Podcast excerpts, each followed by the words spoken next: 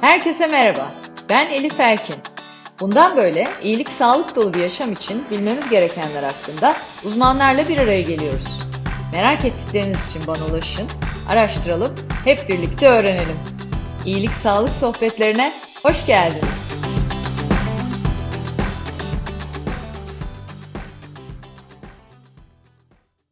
İyilik Sağlık Sohbetlerinin yeni bölümüyle karşınızdayım. Bu bölümde konu psikiyatrist ve psikoterapist uzman doktor Dilek Yeşilbaş. Sevgili Dilek Hanım, iyilik sağlık sohbetlerine hoş geldiniz. Hoş buldum. Çok teşekkür ediyorum. Çok ilgiyle, e, merakla, beğeniyle takip ediyorum. Elinize sağlık. Çok kıymetli sohbetler. Davetiniz için de teşekkürler. Çok teşekkür, biz teşekkür ederiz geldiğiniz için. Bugün Dilek Hanım'la insan psikolojisini anlamaya çalışacağız. Aslında son dönemde özellikle belki de bizi en çok zorlayan konulara değineceğiz. Hızlıca başlamadan önce size Dilek Hanım'ı bir anlatmak isterim. 1999 yılında Eskişehir Tıp Fakültesinden mezun olduktan sonra 2002-2008 yılları arasında Bakırköy Mazhar Osman Ruh Sağlığı ve Hastalıkları Hastanesi'nde psikiyatri ihtisasını tamamlıyor Dilek Hanım. 2005 yılında Kanada'da Montreal şehrindeki McGill Üniversitesi Sosyal Psikiyatri bölümündeki kurslara katılıyor. Kültürel psikiyatri mesleki özel ilgi alanı 2008-2010 yılları arasında Hakkari Devlet Hastanesi'nde mecburi hizmetini tamamladıktan sonra 2010-2014 yılları arasında Bakırköy Ruh ve Sinir Hastalıkları Hastanesi'nde Bipolar Bozukluklar Merkezi'nin sorumlu hekimliğini yapıyor. Bu arada Hakkari döneminde mecburi hizmetini yaparken dezavantajlı çocuklar yararına Yetenek Avcıları Derneği kuruyor ve başkanlığını da yapıyor. Zaten anlattıkça göreceksiniz hem çok yönlü hem de gerçekten etrafına çok derman olmayı seven insanlardan Dilek Hanım. Sadece kendi sorumluluğu ona yetmiyor. Ee, hep daha fazlasını e, görüyoruz. Bu da ne mutlu dedirtiyor tabii ki böyle insanların hayatımızda olması bize. 2014-2022 yılları arasında da Kanuni Sultan Süleyman Eğitim ve Araştırma Hastanesi'ne bağlı Toplum Ruh Sağlığı Merkezi Yöneticiliği ve Sorumlu Hekimliği yapıyor Dilek Hanım. 2016-2021 yılları arasında da Psikoterapi Enstitüsü'nde bütüncül psikoterapi 4 yıllık eğitimini tamamlıyor. Yani bir yandan böyle yoğun toplum ruh sağlığı merkezlerinde de çok bir araya geldik. Ee, gün içi akışı çok yoğun olan bir iş yapıp bir yandan da işte sürekli eğitim, sürekli gelişime vakit ayırmanız gerçekten takdire şayan. Onları da konuşacağız. 2016 yılında Psikoterapi Enstitüsü duygu odaklı terapi eğitimini tamamlıyor ve bütüncül psikoterapist ünvanını da alıyor. 2021 yılında Psikoterapi Enstitüsü Derneği Avrupa Şubesi Başkanlığını yapıyor. Halen Türkiye Psikiyatri Derneği, Psikoterapi Enstitüsü Derneği, Duygu Odaklı Terapi Derneği, Türkiye Hipnoz Derneği üyesi Aynı zamanda Bütüncül Kadın Sağlığı Derneği Başkan Yardımcılığı ve Yönetim Kurulu üyeliği görevlerini sürdürürken KAGİDER'le de işbirliği içinde çeşitli seminerler vermeye devam ediyor.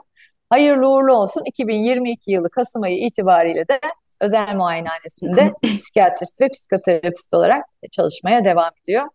Ee, evet gerçekten dolu dolu bir CV özellikle bunları anlatmak istiyorum. Çünkü e, bizim e, yola çıkarken iyilik sağlık sohbetlerinde benim özellikle yapmak istediğim şey sizin gibi konusunda uzman olan e, ve hiçbir şekilde durmadan kendine yeni bilgiler katıp bu bilgileri de etrafına ışık olarak paylaşan kişilerle bir araya gelmekti hedefim. siz de tam anlamıyla öylesiniz. Yani 99'dan bu yana kaç eğitim, kaç okul saydık bilmiyorum artık. Şimdi genelde de çok gördüğümüz bir durum değil. Yani e, insanlar e, bu e, alanda e, insan psikolojisine, e, zihin sağlığına hizmet etme yolunu seçtiğinde genellikle ya psikiyatri ya da psikolojiyi tercih ediyorlar. Az sayıda kişide görüyoruz. Hem psikoterapi alanında çok derin bir eğitim alıp psikiyatri alanındaki eğitimin üzerine de bunu birleştirdiğini, ee, önce bir tanımlamayla başlayabiliriz bence. Ee, çünkü e, bizlerin kafasında da yani insanların kafasında da psikoloji ve psikiyatri dendiğinde e, öncelikle şöyle bir ayrım var. Psikiyatristler ilaç yazar. Hani böyle bir e, ayrıştırmayla başlıyor süreç. Psikoterapist nedir, psikiyatrist nedir, birbirlerinden ayıran e, özellikler nedir? Belki bu konuya açıklık getirerek başlayabiliriz deyip topu size atayım. Evet, teşekkür ediyorum. Şimdi insanlarımız yani bunu bu şekilde algılayanlar bir anlamda çok yanlış bir yerden bakmamışlar. Çünkü rutin psikiyatri eğitimi içerisinde psikoterapi eğitimleri bize çok verilmiyor. Bunun eksikliğini hissedenler, danışanları ya da hastaları karşısında bu yönde kendini tamamlamaya isteyen arkadaşlar benim gibi ve başka arkadaşlar da ekstradan gerçekten çok ciddi bir emek, zaman ve para harcamak durumunda kalıyoruz. Çünkü gerçekten çok kapsamlı e, ciddi eğitimler oluyor.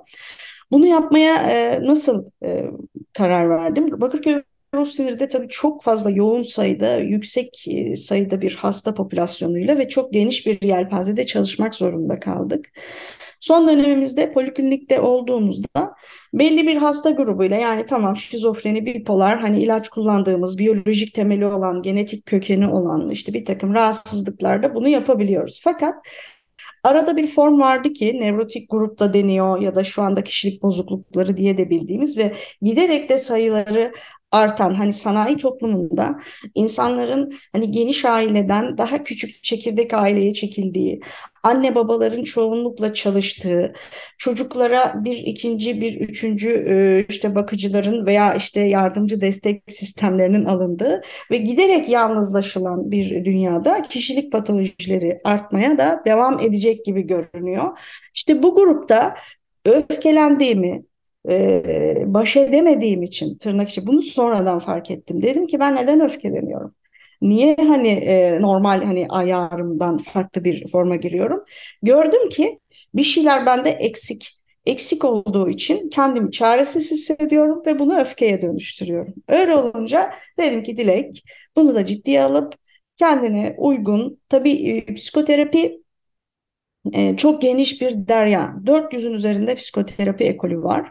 Bunların içerisinde ana akım, e, dünya üzerinde ödemesi de yapılan diyelim belli sayıda ana akım ekoller var. Hepsini öğrenmek mümkün değil. Bir süre sonra kendinize uygun, yapısal özelliklerinize uygun, çalışma yönteminize, tarzınıza uygun olanlarını seçip onların eğitimlerini alıyorsunuz. İkisinin arasındaki fark psikoterapist arkadaşlarımız daha çok psikoloji bölümü mezunu. Hani 4 yıllık psikoloji veya e, PDR dediğimiz bölümlerden mezun oluyorlar. Onlar da üzerine bayağı ciddi bir eğitimler koyuyorlar. Fakat arada şöyle çok temel bir ayrım var. Hastanın tedavisini hekim yapıyor hasta ismi varsa bir insanda hani sorumluluğunu, tedavisini, gerekirse ilacını, gerekirse de psikoterapi desteğini ilk başta gören, planlayan kişi oluyor. Çünkü bunun sorumluluğunu sadece o alabiliyor. Psikoterapist arkadaşlardan da farklı yönelimde e, olanlara, farklı kuramsal yaklaşımda olanlara yönlendiriyoruz. Biz kurumumuzda bu şekilde yapıyoruz. Kendimi çoğu zaman bir terzi gibi hayal ediyorum. İşte diyorum insanlar var çeşit çeşit karşıma oturuyorlar. E şişmanı var, zayıfı var, uzunu var, kısası var. Efendim açık tenlisi var, esmeri var, kumralı var vesaire. Herkes için seçeceğimiz bir renk, herkes için seçeceğimiz bir model, tarz bir şey olması lazım. Burada da psikoterapi akım ve kuramlarından tercih ederken tabii patolojinin durumu da önemli. Yani nasıl bir şikayetle gelmiş, bir travmayla mı gelmiş, başka bir sebeple mi gelmiş ve buna uygun yöntem, kişi, tarz ne olur gibi. Böyle aslında çok komplike, ciddi bir iş. Ben psikoterapiyi öğrenmeye hala çalışıyorum. Öğrenmeye çalışmaya başladıktan ve hani kullanmaya başladıktan sonra yarım olan bir işin daha bütünleştiğini e, fark ettim. Hem danışanlarımda hem bende. İnsan yaptığı evet. işten keyif de alıyor, heyecan da duyuyor. Bir insanı bir noktadan alıp belli bir noktaya taşıdığınızda gerektiğinde yerinde yeterince ilaç kullanımı evet hayat kurtarır. E, muhakkak yapılmalıdır bir değerlendirme sonrasında. Bazen gerekmediği durumlarda veya ilaç tedavisiyle birlikte kombine ettiğimiz psikoterapi yaklaşımıyla birlikte hem hastalarımızın çok hızlı mesafe aldıklarını görüyoruz. Çok bir yerden bir yere geldiklerini net olarak görüyoruz. Hem yaptığımız bir işi eksik bir kanadıyla yapmamış oluyoruz. E biz de çok mutlu oluyoruz, çok keyif alıyoruz. Tabii tabii kesinlikle e, şuna inanıyorum. Zaten tıpta çok herhalde en çok kullanılan cümlelerden biridir. Hastalık yoktur, hasta vardır cümlesi. Her alanda bu böyle. E, psikiyatri alanında zihin sağlığı yönetiminde tabii bu aynı şekilde e, devam ediyor. Dolayısıyla sorunlar nasıl kişiye özelse çözümlerin de kişiye özel olması lazım. Burada elinizde çok güçlü bir araç psikoterapi. E, siz de bu anlamda tabii kendinizi sürekli geliştirerek ne mutlu ki e, size danışan insanların hayatını kolaylaştırıyorsunuz, iyileştiriyorsunuz. E, çok da zor dönemlerden geçiyoruz. Yani şimdi bu yılla birlikte belki Covid pandemisini artık arkamızda bıraktık diyebiliriz. Gerçi son dönem yine biraz vaka artışı var ama pandeminin ilk hayatımıza bomba gibi düştüğü döneme göre çok daha azaldı. En azından hastalık açısından ya da hastalığın yönetimi açısından açıyla birlikte etkileri. Ama öte yandan da farklı boyutlarda çok ciddi etkilerini e, çok net gözlemleyebildiğimiz bir dönemdeyiz. E, o, o, o yıllarda hani 2020'de sizle de sohbet ederken psikiyatri pandemisinden bahsediyorduk. E, o iki yılı belki çok savaşarak, dayanarak ve hani bir e, yüksek enerji seviyesinde geçirdik çoğumuz ve ondan sonra bir anda belki de bir çöküş de oldu. E, bir anda bir tükenmişlik, aşırı yorgunluk da yaşadık. E, bunu da çok net etrafımızda da göz, gözlemledik. Hani ana e, araştırmalarda da bunu çok gördük. Nispeten karamsarlık, umutsuzluk da arttı gibi hissediyorum. Ama tabii ki e, uzmanına sormak lazım. Yani siz nasıl görüyorsunuz, nasıl veriler var, salgının insanlar üzerindeki psikolojik etkileri artık dalga dalga farklılaşıyor. Şu gün itibariyle durumu nasıl değerlendirirsiniz? Şu gün itibariyle geriye dönüp baktığımda çok haklısınız. O dönemde aynen konuştuğunuz gibi herkes bir şekilde iş hayatını rölantiye alırken, gidiş gelişleri azaltırken vesaire biz o dönemde normal zamanın iki katına, üç katına bazen çıkmak durumunda kaldık. Çünkü sayı gerçekten çok arttı. Bu salgın hepimiz için e, genel anlamda bir travmaydı diyebiliriz. Yani hep birlikte bir travmatik sürecin içerisinden geçtik. Tıpkı söylediğiniz gibi öznel farklılıklarımızla birlikte hepimiz bunu farklı katmanlarda, farklı şekillerde yaşadık. E, kimimiz hayatın içerisinde uzun mesafe koşucularıydı zaten. Bir maraton bir süreç içerisinde olmaya çok diyelim e, alışık, sabırlı bir sistemleri vardı. Bu duruma daha kolay adapte oldular ama kimimiz de 100 metre koşucusuyuz. Dolayısıyla evet. bu durum bizi e, aniden çarpmış, yere sermiş ve o adapte olma sürecinde gerçekten çok zorlanmış olabiliriz. Benim gözlemlediğim işte bu evlere kapanma e, kendi içimize mecburen döndük yani bir kap, e, kısıtlı bir mekanda bir yandan iş yapmaya çalıştık. Bir yandan Böyle olunca bir yandan da işte çok sevdiğimiz dediğimiz insanlarla o kadar uzun süre baş, e, şey yapmamıştık, baş başa kalmamıştık. E, onlarla olan ilişki sorunlarımız açığa çıktı. Ee, çocuklarımız olsun, eşler olsun, diğer aile yapılanmaları verhasıl böyle çok yönlü bir travmatik sürecin içinden geçtik. Travmaya herkesin verdiği yanıt çok farklı olabiliyor. Tıpkı beden dediğimiz fiziksel vücudumuzun her türlü koşuldaki yanıtının çok farklı olabileceği gibi sizin de şimdi uğraştığınız, dedindiğiniz kıymetli e, iş nedeniyle çok yakından belki de daha hani fiziksel bir rahatsızlığın adı konmuş olsa bile örneğin diyabet, örneğin bilmem e, bilmem sarkom, başka bir şey. Buna verilen vücudun cevaplarının da ne kadar öznel, ne kadar farklı ve tedavilerde de aslında gerçekten hekimlerin ne kadar böyle bir sanatçı rolünün öne çıktığı değil mi? Yani standart Tabii. bir tedaviyi herkese uygulayamıyorsunuz e, vesaire. Şimdi pandemi böyle bir dönem oldu. Bireysel farklılıklarımız nedeniyle farklı yanıtlar verdik. Epeyce bir kısmımız ama gelen insanlardan anladığım kadarıyla kendileriyle baş başa kaldığında normalde yaşamın akışı içerisinde, o hengame içerisinde, o koşuşturma içerisinde çok da farkında olmadıkları bir takım sıkıntılarıyla karşı karşıya kaldılar. Birdenbire çok da hazırlıklı olmadığı zaman da yüzleşmek durumunda kaldılar. O yüzden bir kısmının sistemi bunu toler edemeyip çöktü.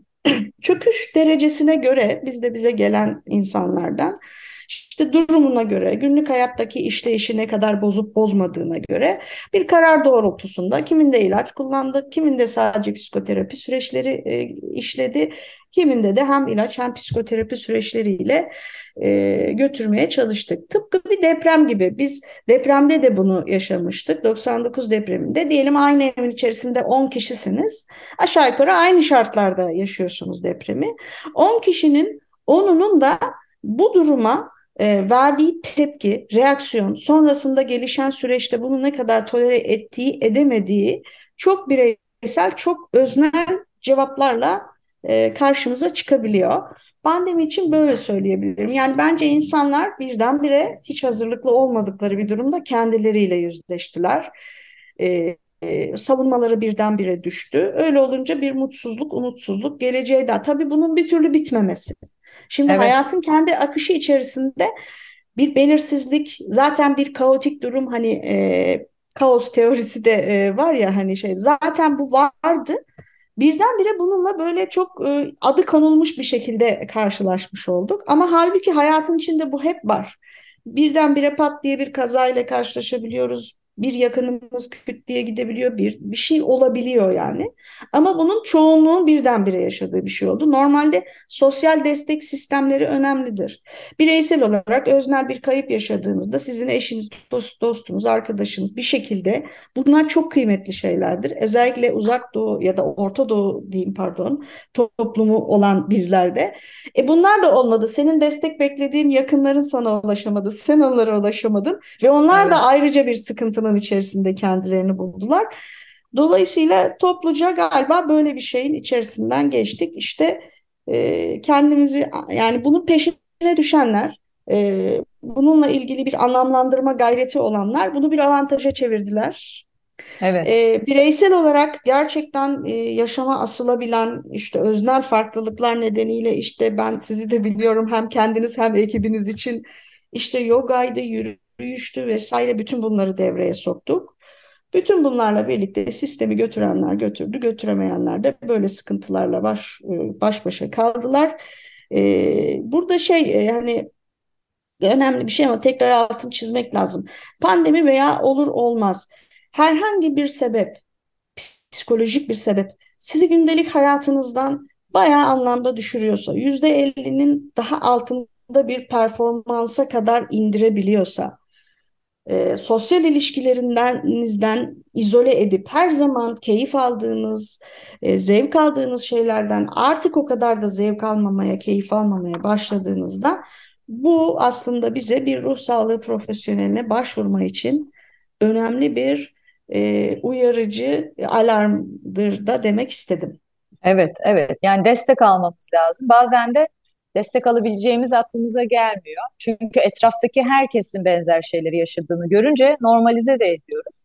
E, depresyon gerçekten hayatımızın bir parçası. Yani ben kendi çevremde hani tabii adına depresyon e, hepsinin belki dememek lazım ama hani daha düşük bir mod, daha düşük bir enerji, daha karamsar yaklaşım e, göre, görebiliyoruz artık. Yani eskine eskiye nazaran çok daha fazla görüyoruz e, diyebilirim. En azından ben görüyorum. Hani hem arkadaşlarım arasında sevdiklerim, çocuklarımın bile e, şeylerinin, e, modlarının, e, iniş çıkışlarını, e, moral bozukluğunu e, çok net e, gözlemleyebiliyorum ve tabii e, hani burada psikolojik e, profesyonel destek almak e, bence de çok kritik. Çünkü biz yetemiyoruz. Biz kendi bildiklerimizle çocuklarımız üstünden gidecek olursak kendi bildiklerimizle çözüm önermeye çalışıyoruz. Tipik e, annelikle mesela. Benim hani son dönemde yine yaşadığım çocuklarımdan biriyle bir diyalog oydu.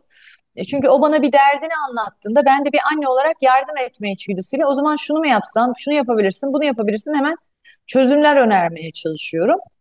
E, ağlıyor karşımda, ona üzülüyorum e, ve bana dedi ki e, sen dedi e, beni e, anlamıyorsun dedi. Sen dedi bana çözüm öneriyorsun dedi. Ben de dedim ki anladığımı düşündüğüm için hani çözmeye çalışıyorum. Çözmeye çalışma sen çözemezsin dedi yani. yani kendi söyledi bana. E, benim belki bu işi gerçekten bilen biriyle konuşmam lazım. Yani çünkü kaygıları yüksek sınavlar var. Bir yandan farklı hayalleri, hedefleri var. Ee, yani bu e, depresyonun aslında bir, az önce söylediniz burada bir e, alarm olduğunu ya da hani bizim çözemeyeceğimizin ve profesyonel destek almamız gerektiğinin ya da önermemiz gerektiğinin e, ışığı o gündelik hayattaki temponun düşmesi e, başlangıçta o sosyal hayattaki e, istekliliğin düşmesi e, olabilir. Herkes de tabii e, buna açık da değil e, aslında. Yani orada da belki bir şeyler söylemek lazım. Yani çünkü insanlar hani biriyle konuştuğunda neyin iyileşeceğini çok e, hayal edemeyebiliyor. E, ya da hani hemen bir ilaç verecekler bana ilaç içmek istemiyorum gibi bir e, şey de olur, bariyer de olabiliyor. Hani burada nasıl yaklaşmak lazım yani? Evet. İşte ilacın istemeyen çok yani son dönemde daha da fazla geldi. Çünkü internet nedeniyle artık insanlar çok bilinçli. Pek çok yöntemi bilerek okuyorlar, okuyarak geliyorlar ama bilmek çözmeye yetmeyebiliyor. Öncelikle sizin kızınız, çocuğunuzla olan diyaloğunuzdan bir şeyin altını çizmek istiyorum. Çok güzel söylemiş. Demek ki duygusal farkındalığı yüksek bir çocuk. O, onun için korkmayın. Öncelikle evet. onu söyleyeyim. Şöyle bazen çoğu zaman yaptığımız yani yüzde elli üzerinde iyileştiricilik kişiye anlaşıldığı, karşıdakinin onu gerçekten dinlediği ve anladığı duygusunu iletebilmek.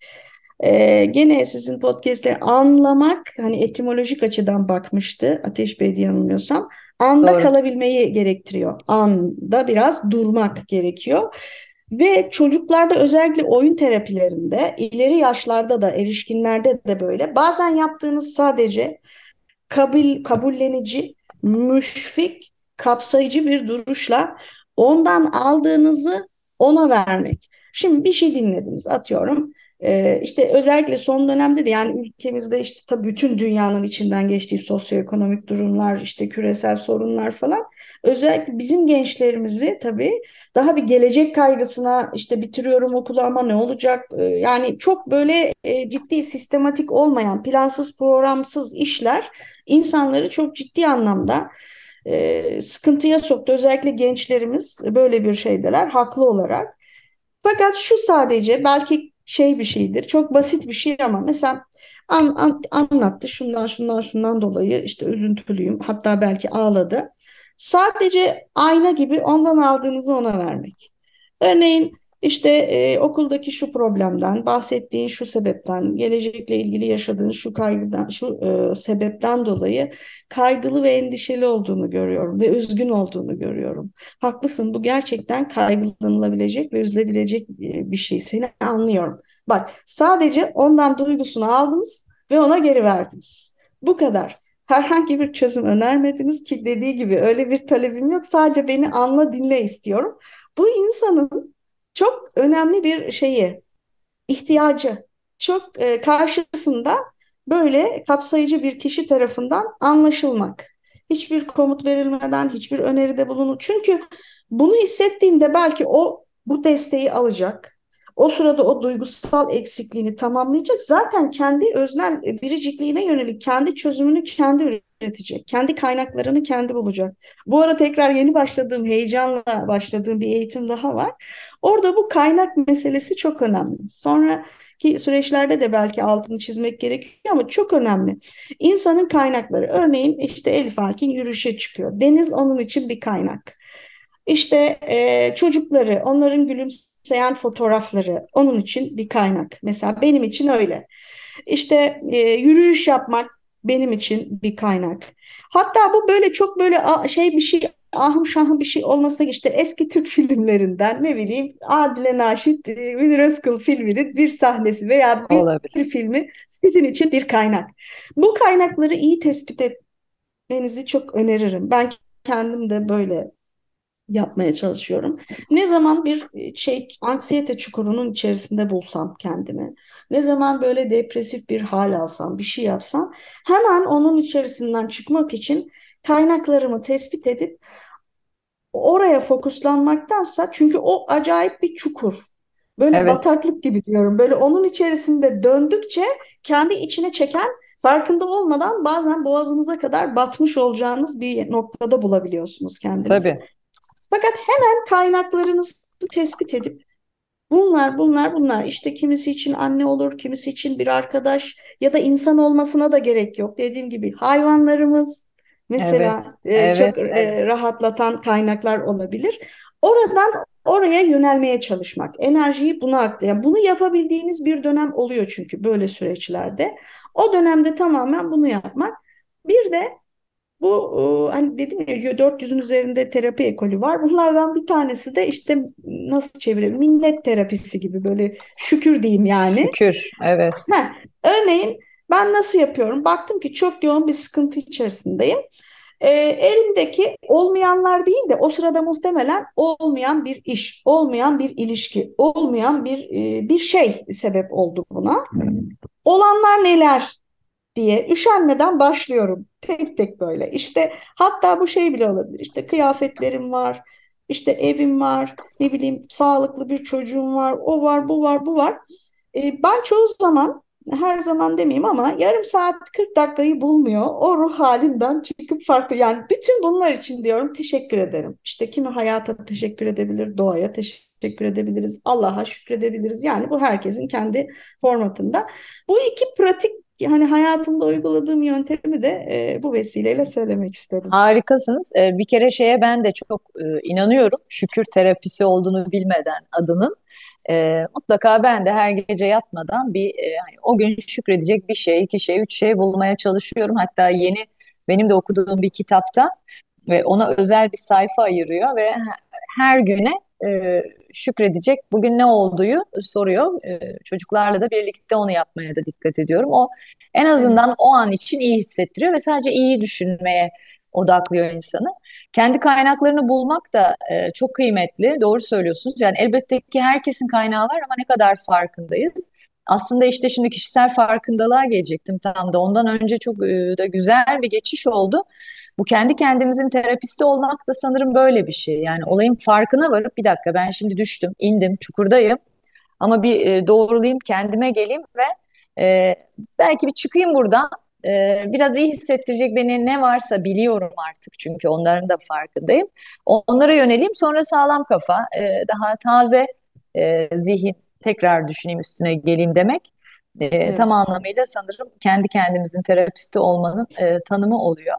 Peki e, kişisel farkındalık nedir? Tabii şimdi çok da altı boşaltılıyor bazı tabirlerin böyle trend olduğu zaman, çok kullanıldığı zaman ama Hani e, yine mesela e, hani benim e, çocuğum üstünden gittik. Yani onunla e, sohbetimden aslında söyleyeceğim şeylerden biri de şu. Ben ona dedim ki yani bak bu çok güzel bir şey. Sen çünkü e, o kendiyle ilgili yaşadığı sıkıntının sebebini be- benimle paylaştı ve ben de ona şunu söyledim yani müthiş bir şey bak çok net bir kere farkındasın sorunun ve neden böyle davrandığını bir şeye bağlayabiliyorsun bu müthiş bir şey ee, o da bana dedi ki yani evet müthiş farkındayım da yani nasıl çözeceğim? E, evet, çözemiyorum. Hani sadece farkında olmak kendinin ya da sorununun yeterli olmayabiliyor.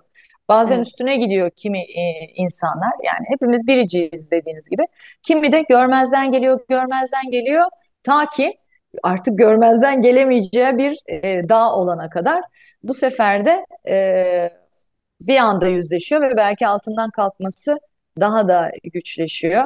Yani biz nasıl kendimizle yüzleşiriz, nasıl kişisel farkındalığımızı arttırırız? Ee, geçen gün Adele'in bir röportajını e, izledim. Ee, bu, hayranız zaten biz ailece onu çok seviyoruz. Ee, ve genellikle de çok dışarıdan bakıldığında e, hani çoğu o tip hayatta olduğu gibi böyle gıpta edilen, e, herkesin sahip olmak için can attığı bir hayatı var gibi bir e, görüntüsü varken e, kendi de e, açıklıyor ki hani bir gün dostlarıma çok yakın dostlarıma dedim ki ben çok mutsuzum. Ve e, hani konserler zirvede, popülaritesi zirvede, çocuğu var. E, bir de bir anne için mutsuz olmak e, sadece mutsuz olmanın verdiği mutsuzluk değil, bir de vicdan azabının verdiği mutsuzluk. Yani benim çocuğum var, ben nasıl mutsuz olabiliyorum, nasıl kendimi de bırakamam ama kendimi de taşıyamıyorum gibi bir duygu halindeyken ve bir anda durdum diyor Adele ve önce bir içime döndüm. Yani bir kendimi anlamaya, yavaş yavaş kendimi tanımaya e, bir zaman ayırdım. E, ve o süreç bana çok iyi geldi. Ben kendimi tanıdıkça babamla olan derdimi çözdüm. Kendimi tanıdıkça daha iyi bir anne olduğumu fark ettim. Nasıl tanıyacağız? Ee, nedir bu kişisel farkındalık? Bir de hani farkındayız da nasıl çözeceğiz? Böyle sorular. Evet. Şimdi kişisel farkındalık deyince sadece bilgisini bilmek anlaşılıyorsa e, kızınızın da ifade ettiği gibi biliyorum ama çözüm ne? Şimdi insanı şöyle bir e, e, ben lahana diyorum bazen dıştan içe bir katman olarak e, saydığımızda işte davranış yönümüz var, bilişsel bir yönümüz var. En şeyde onun bir öncesinde yani bir daha iç katmana yakın duygusal duygularımız var. En iç çekirdekte de varoluşsal, evrensel kaygılarımız var. Şimdi bu problem katmanın neresindeyse belli ki duygusal bir yerde. Çünkü bilgisini bildiğinde çözüme götüremediği bir noktada bu. İşte duygusal o olan yerle ilgili duygusal ihtiyacını tespit etmek, bu ihtiyacı nasıl karşılanıyorsa onu karşılama sonrasında harekete geçirebileceği bir sistem oluyor. Ve artık bilişsel davranışçı terapiler, bütün davranışçı ekoller ki zihni sıngırdır hani şey bir kongreye şu cümleyle girdiğini hatırlıyorum. Dedik yani artık biz duygu düzeyinde bir şeyleri dönüştürüp değiştiremiyorsak psikoterapilerde çok da bir değişim dönüşüm olmuyor. Bunun bizim ya atasözlerimizde karşılığı da var. Sokma akıl yedi adım gidiyor. Sekizinci aklı bulamıyor. Çünkü Doğru. herkes işte farklı bakın bir çocuk yetiştiriyorsunuz sizden ne kadar farklı olabiliyor. Benim Tabii. oğlum da o şekilde. Orada duygusal ihtiyacı nedir bulabilmesi yönünde bir ayna tutabilirsek yani bunun temelinde hangi duygusal ihtiyacın var? Şu an neye ihtiyaç duyuyorsun? İnsanlara çok şey gelebilir. Belki basit gibi geliyor ama yani o hayatın koşturması içerisinde bunu kendisine bir kez bile sormamış insanlarla o kadar çok karşılaşıyorum ki. Bizde ilk muayenenin bir parçasıdır. Ben hani hem biraz psikoterapiyi hem psikiyatriyi karıştırarak böyle bir kombinle ilk görüşmemi yapıyorum. Genellikle de uzun sürüyor. Ee, siz kimsiniz? Bana kendinizi tarif etmek isteseniz e, ne söylemek istersiniz sorusunu duyduğunda şaşırıp da nasıl tarif edeceğini bilemeyen çok e, insan görüyorum. Bunda şey bir taraf yok. Eğitimin, entelektüel kapı hani bundan bağımsız bir şey söylüyorum. Gerçekten evet. e, yaşamın bu koşuşturması içerisinde kendisine bakamamış ya da bir ayna tutamamış, tutulmamış insanlarla karşılaşıyoruz.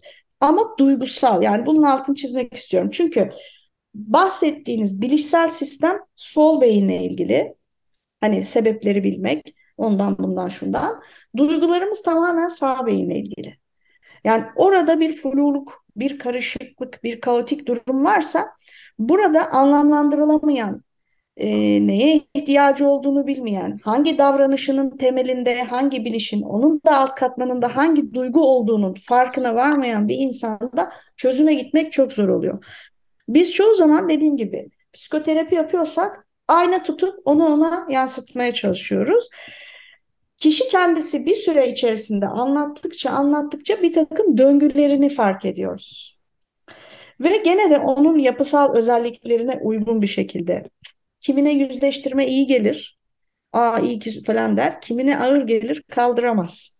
E, kimine çok dolaylı yollardan gitmek gerekir. İşte teknikler, kuramlar burada devreye giriyor. Evet, evet, evet. Karşımda Ama... bir A kişiliği ve A kişisine ait bir patolojisi varsa işte orada diyorum ki filanca kuramın şöyle bir yöntemi üzerinden onu çok da incitmeden çevreden geleyim.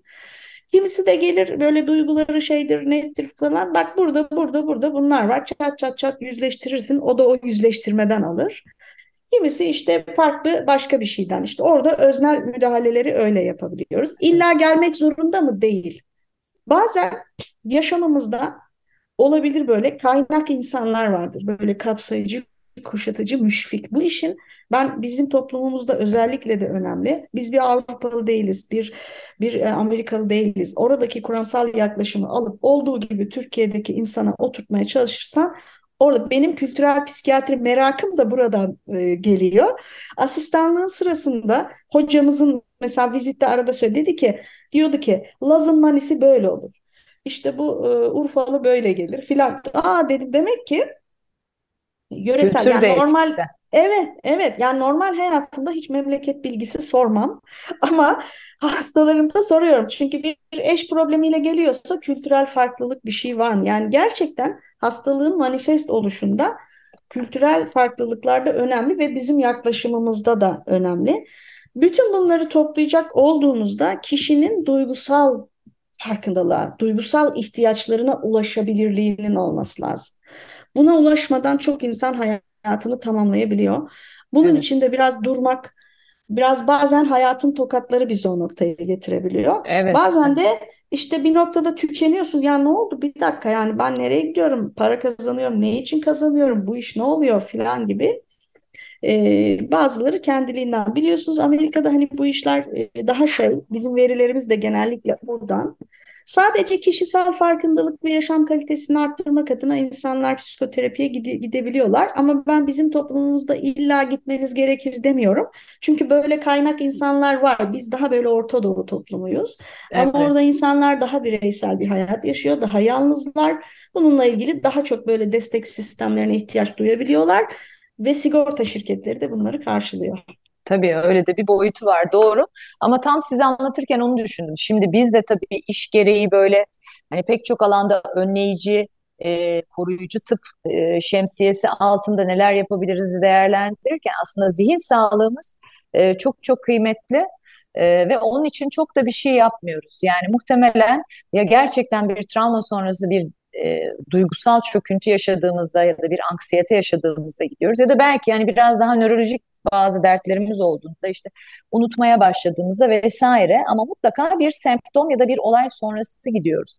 Size anlatırken onu düşündüm aslında hani en azından imkanlarımız dahilinde başlangıçta belki kendimizi tanımak için bu kişisel farkındalığımızı yükseltmek için yani bir hastalık bir sorun hissetmesek de sadece ve sadece kendimizi tanımak için e, gitmek de veya çocuklarımızı en azından bu pratiğe alıştırmak da e, mutlaka ki hayatımızda fayda sağlayacaktır. Bir de şimdi kültürel e, yaklaşımlar dedik.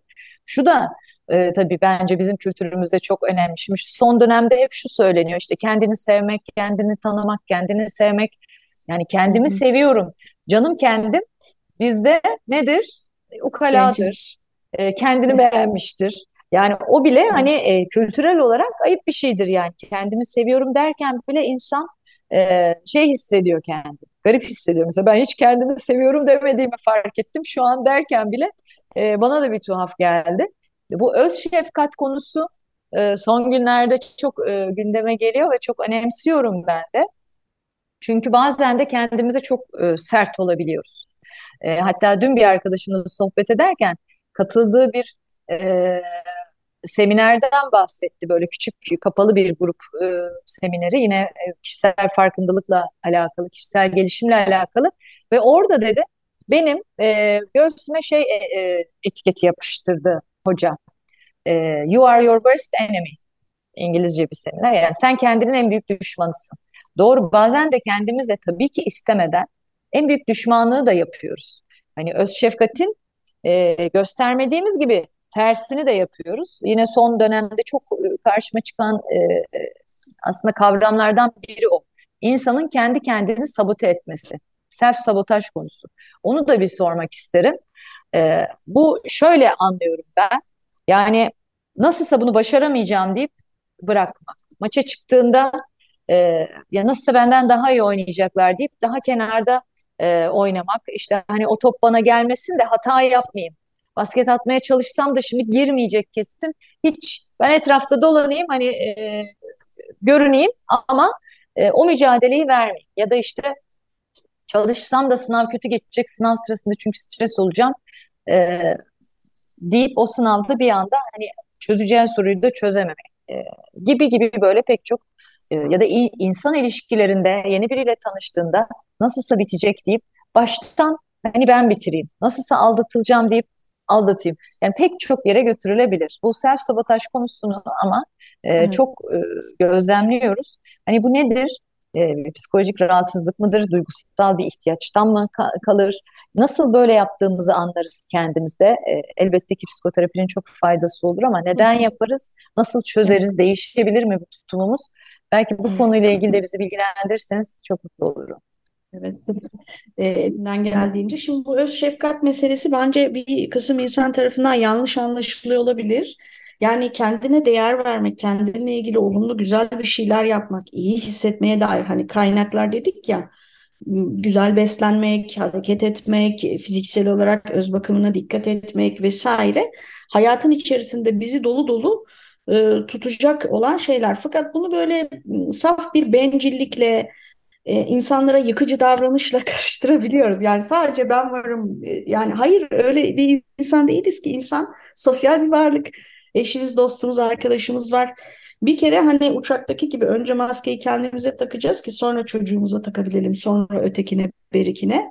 Ama bunu yapabildikten sonra ee, bir de şöyle bir terapi yöntemi de var. Bir kere İbrahim Betil ile Instagram canlı yayını yapmıştık. Bilmiyorum hani e, o orada da e, evet orada da e, altını bu çizmişti. İnsanlar bana diyor ki niye işte bir tekne alıp da dünyayı işte gezmiyorsun da böyle işte onun su kuyusu bunun bir, bir şeysiyle uğraşıyorsun.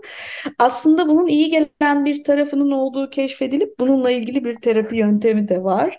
Yani kendimiz bir şekilde ayaklarımız üzerinde kendimizi severek, beğenerek, kendimizle ilgili iyi hissederek bunun üzerinden dış dünya ile ilgili kendini asla tüketerek değil ama bir şeyler yapabilmek.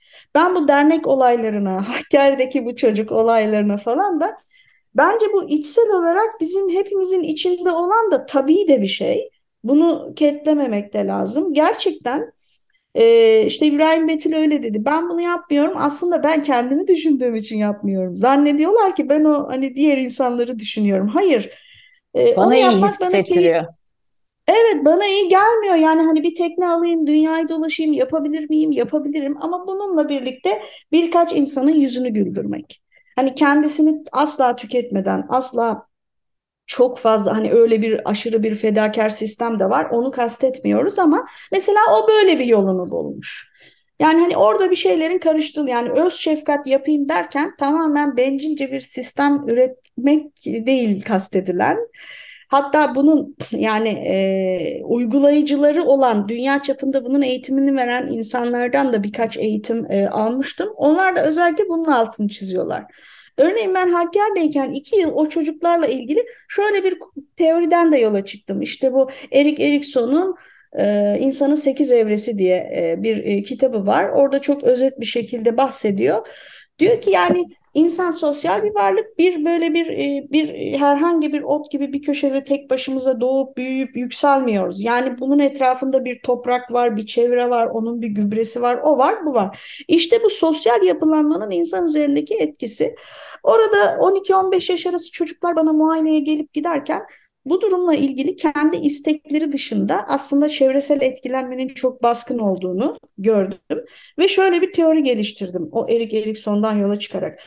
Acaba dedim biz bu çocuklara farklı bir kimlik, farklı bir aidiyet, farklı mesela işte sporcu olmak, futbolcu olmak, işte ne bileyim tenis oynamak vesaire.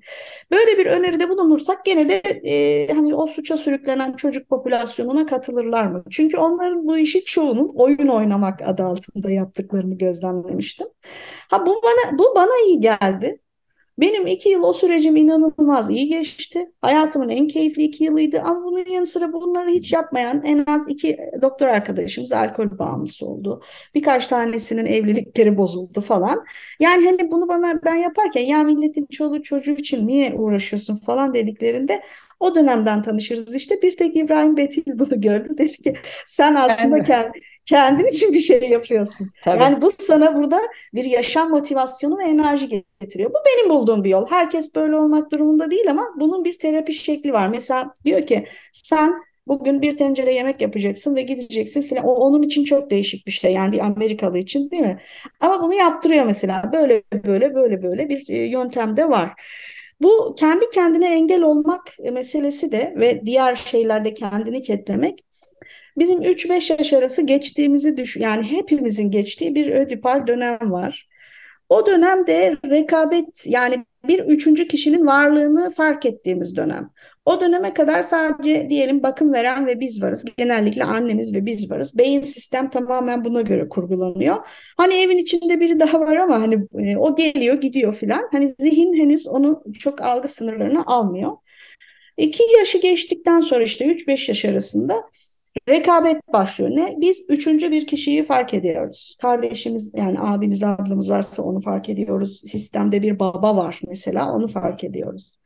Şimdi orada eğer çocuk sınırları net bir şekilde yaşarsa o süreci gerçekten kapsayıcı, kuşatıcı ama net sınırlı bir şekilde yaşayıp ezilmeden veya çok da ihmale uğramadan yani ne işgale uğrasın ne de ihmale uğrasın e, destekleyici bir sistemde yetişirse o zaman o dönemi biz kolaylıkla atlatabiliyoruz.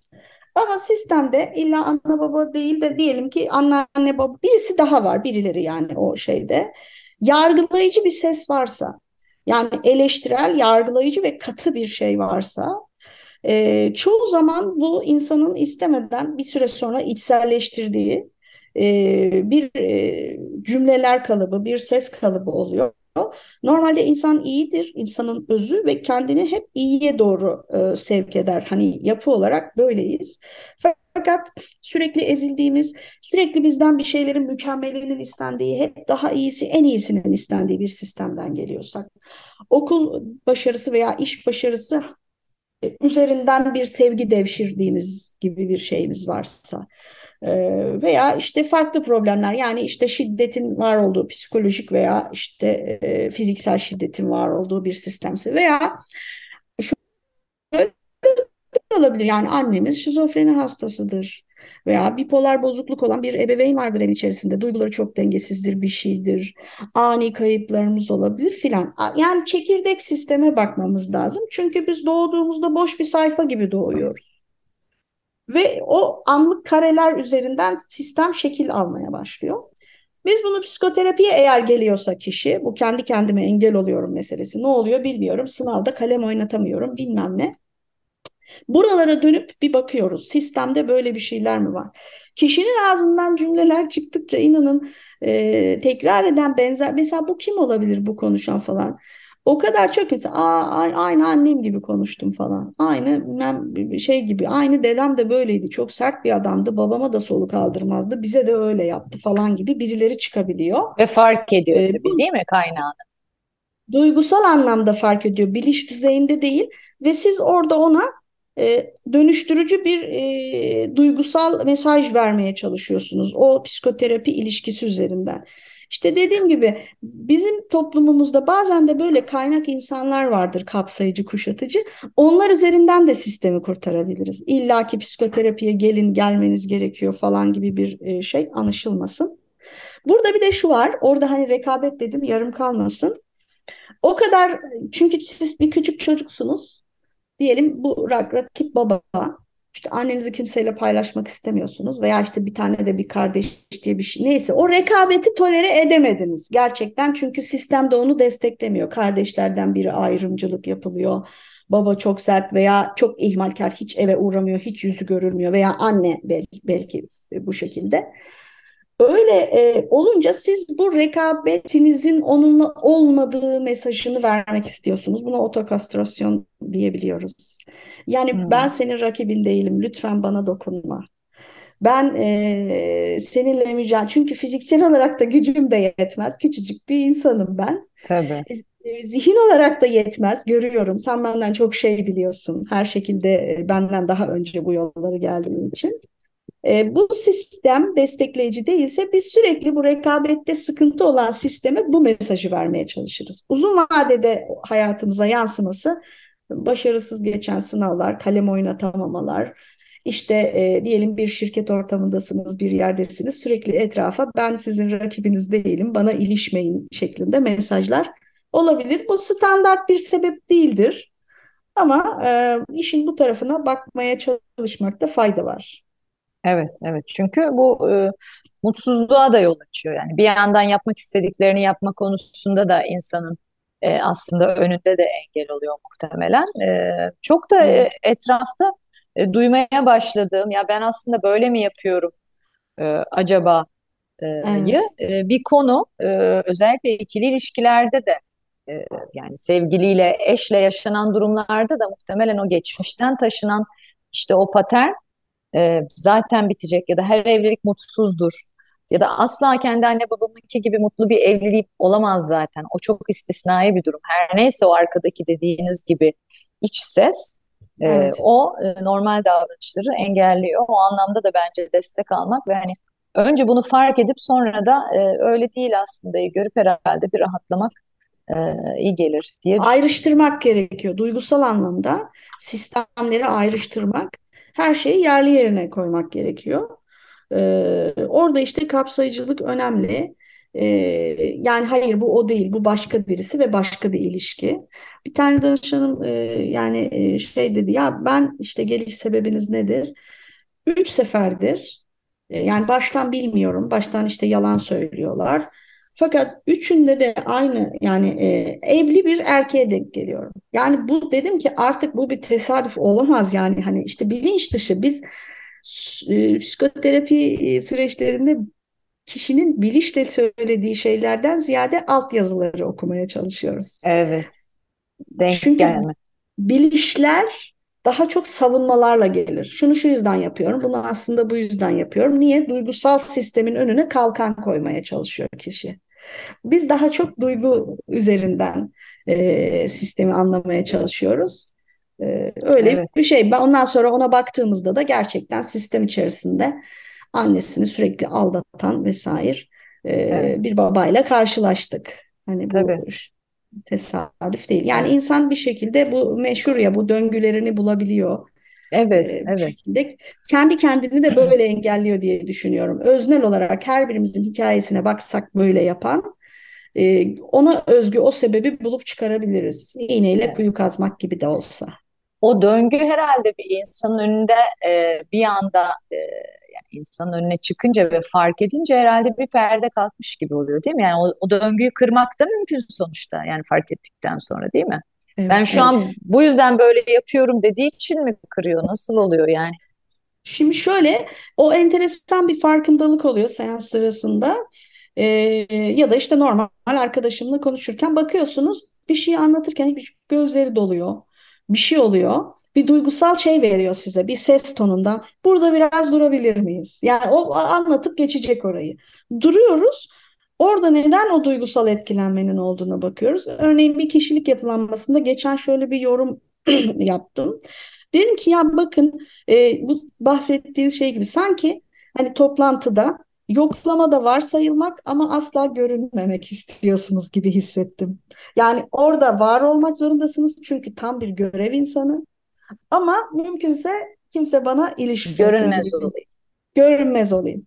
Dedim e, zaman zaman e, işte bir uzay boşluğunda nefessiz kalıyormuşsunuz gibi sanki bir hortumunuz vardı. O hortumunuz kesilmiş gibi bir duygu içerisine girip işte bir insana yani efendi köle ilişkisi diyoruz biz. Bir, bir insana gidip yapışmak ve onun ne diyorsa onu yapmak. Yani komut almak, hiç düşünmemek. Sonra da onun üzerinden bir sadistik şey hissedip çünkü sürekli bir ezildiğiniz, sürekli söylenileni yaptığınız bir sistemden ondan tekrar bu uzay boşluğuna çekilmek ve bu ikisi arasında gidip gelen bir sisteminiz var gibi. Böyle onu hissediyorsunuz. Tıpkı bir jeton sesini hisseder. Değil mi? Aha anı. Doğru, Evet. doğru. Ama Evet. bu duygusal olarak yani bilişte bunu e, bilmek yetmiyor. Tabii. Bilişsel taraf belki olaya işte mağdur ediliyorum, mobbing yapılıyor, şöyle kötü, böyle kötü e, deyip e, daha kendini kurban psikolojisine sokmaya çalışır gibi de e, yaklaşıyor Evet, olabilir evet. yani gözlem. Kurban Tuzağından Kurtulmak diye bir kitap var. E, onu da çok öneriyorum ben. Dediğiniz gibi biz terapiye ne zaman başlıyoruz? İnsanlar gelip tedavi olmak isterler. Bu da bir araştırma sonucu. %85 oranında da olmamak için direnç gösterirler. Ve Gelenler. evet evet E, çünkü Aa, gelir bütün dünyayı anlatmak istiyor. Nesnedir o? Biz ne zaman özneyi konuşmaya başlarız? Yani sizi diyoruz. O zaman terapi ve tedavi başlıyor. Bir süre o savunmaları e, izin veriyorsunuz. Hani onun önünü açıyorsunuz. Sonra iş özneye, kendisine geldiğinde bir süre sonra da işte e, patolojinin seviyesine göre bütün dünya değişmedi. E, ama ben başka hissediyorum gibi bir geri bildirim alabiliyorsunuz. İyileşmeyi de oradan fark ediyoruz. Hani ne oldu bilmiyorum. Mesela geldim, konuştum, gittim. Ne oldu bilmiyorum. Ama ben daha iyi. Mesela şuramdaki bazen de fiziksel belirtiler e, mesela şuramda bir öküz oturuyordu artık o Evet. kalktı. Nefesi yarım alıyordum şimdi rahat alabiliyorum filan gibi. Sonuçları E, oluyor. bedensel. Ne güzel, ne mutlu, ne mutlu. Ee, Yani hepimizin ihtiyaç duyduğunda dediğiniz gibi yani biraz kültürümüzün de e, sayesinde çevremizde, sosyal çevremizde bize kol kanat gelecek dostları olsun ihtiyaç duyduğumuzda sizin gibi Evet, e, profesyonel kişilere de başvurabilecek imkanımız olsun ve e, çözelim. E, bunu hak ediyoruz yani. E, evet, herkes boş sayfa doğuyor ve yaşadıklarımız aslında olaylar tepkilerimizi, tepkiler hayatımızı belirliyor. İşte öyle bir döngü içinde gidip geliyoruz. Valla sormaya doyamadım.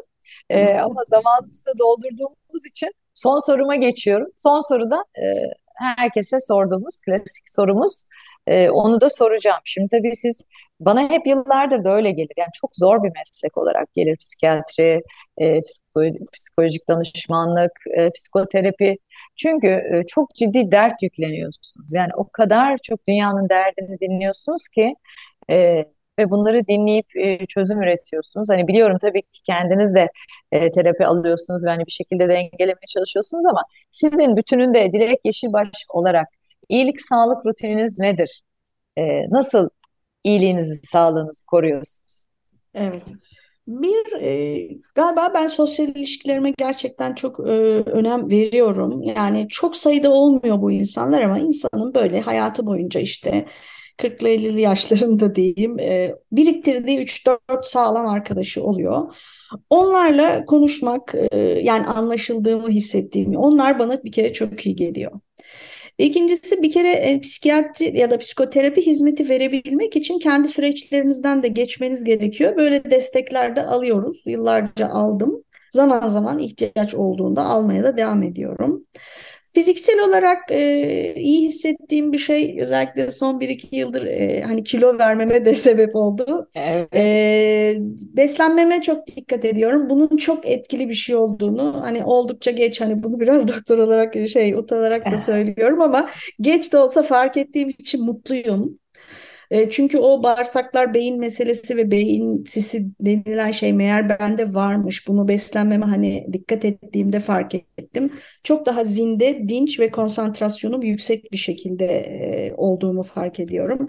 Yürüyüş e, çok e, iyi geliyor. Özellikle deniz kenarında ve e, ormanda yürüyüşler yapıyorum. Oğlum hayatımda çok kıymetli. Hani çok sevdiğim Çok. yakın e, çevremdeki e, insanlar. Benim yaptığım şeyler bunlar. E, akut dönemde daha çok konuşma ihtiyacı hissediyorum galiba ama kimisi içe dönerek e, bu süreci yani gene de orada bireysel farklılıklar olabilir. E, ben böyle iyileşiyorum, iyi geliyor bana bunlar. Harika. Ee, kesinlikle her e, konuştuğum kişiden de aynı şeyi duyuyorum. Beden sağlığının e, ruh sağlığı üzerindeki çok somut, çok net etkisi beslenmemizden hayatımıza kattığımız harekete, uykuya e, aslında birbirini nasıl beslediğini ya da nasıl Evet, olumsuz etkileyebildiğini e, iyi bakmazsak da görüyor. Çok çok teşekkür ediyorum. İyi ki geldiniz. Yine gelin. Ee, en kısa evet. zamanda da e, görüşmeyi diliyorum. Peki ben teşekkür ederim. Hakikaten su gibi aktı. Çok keyifliydi benim için katılmakta. Davetiniz için, nezaketiniz için ve bu güzel sohbet için tekrar teşekkürler. Biz teşekkür ederiz. Görüşmek üzere.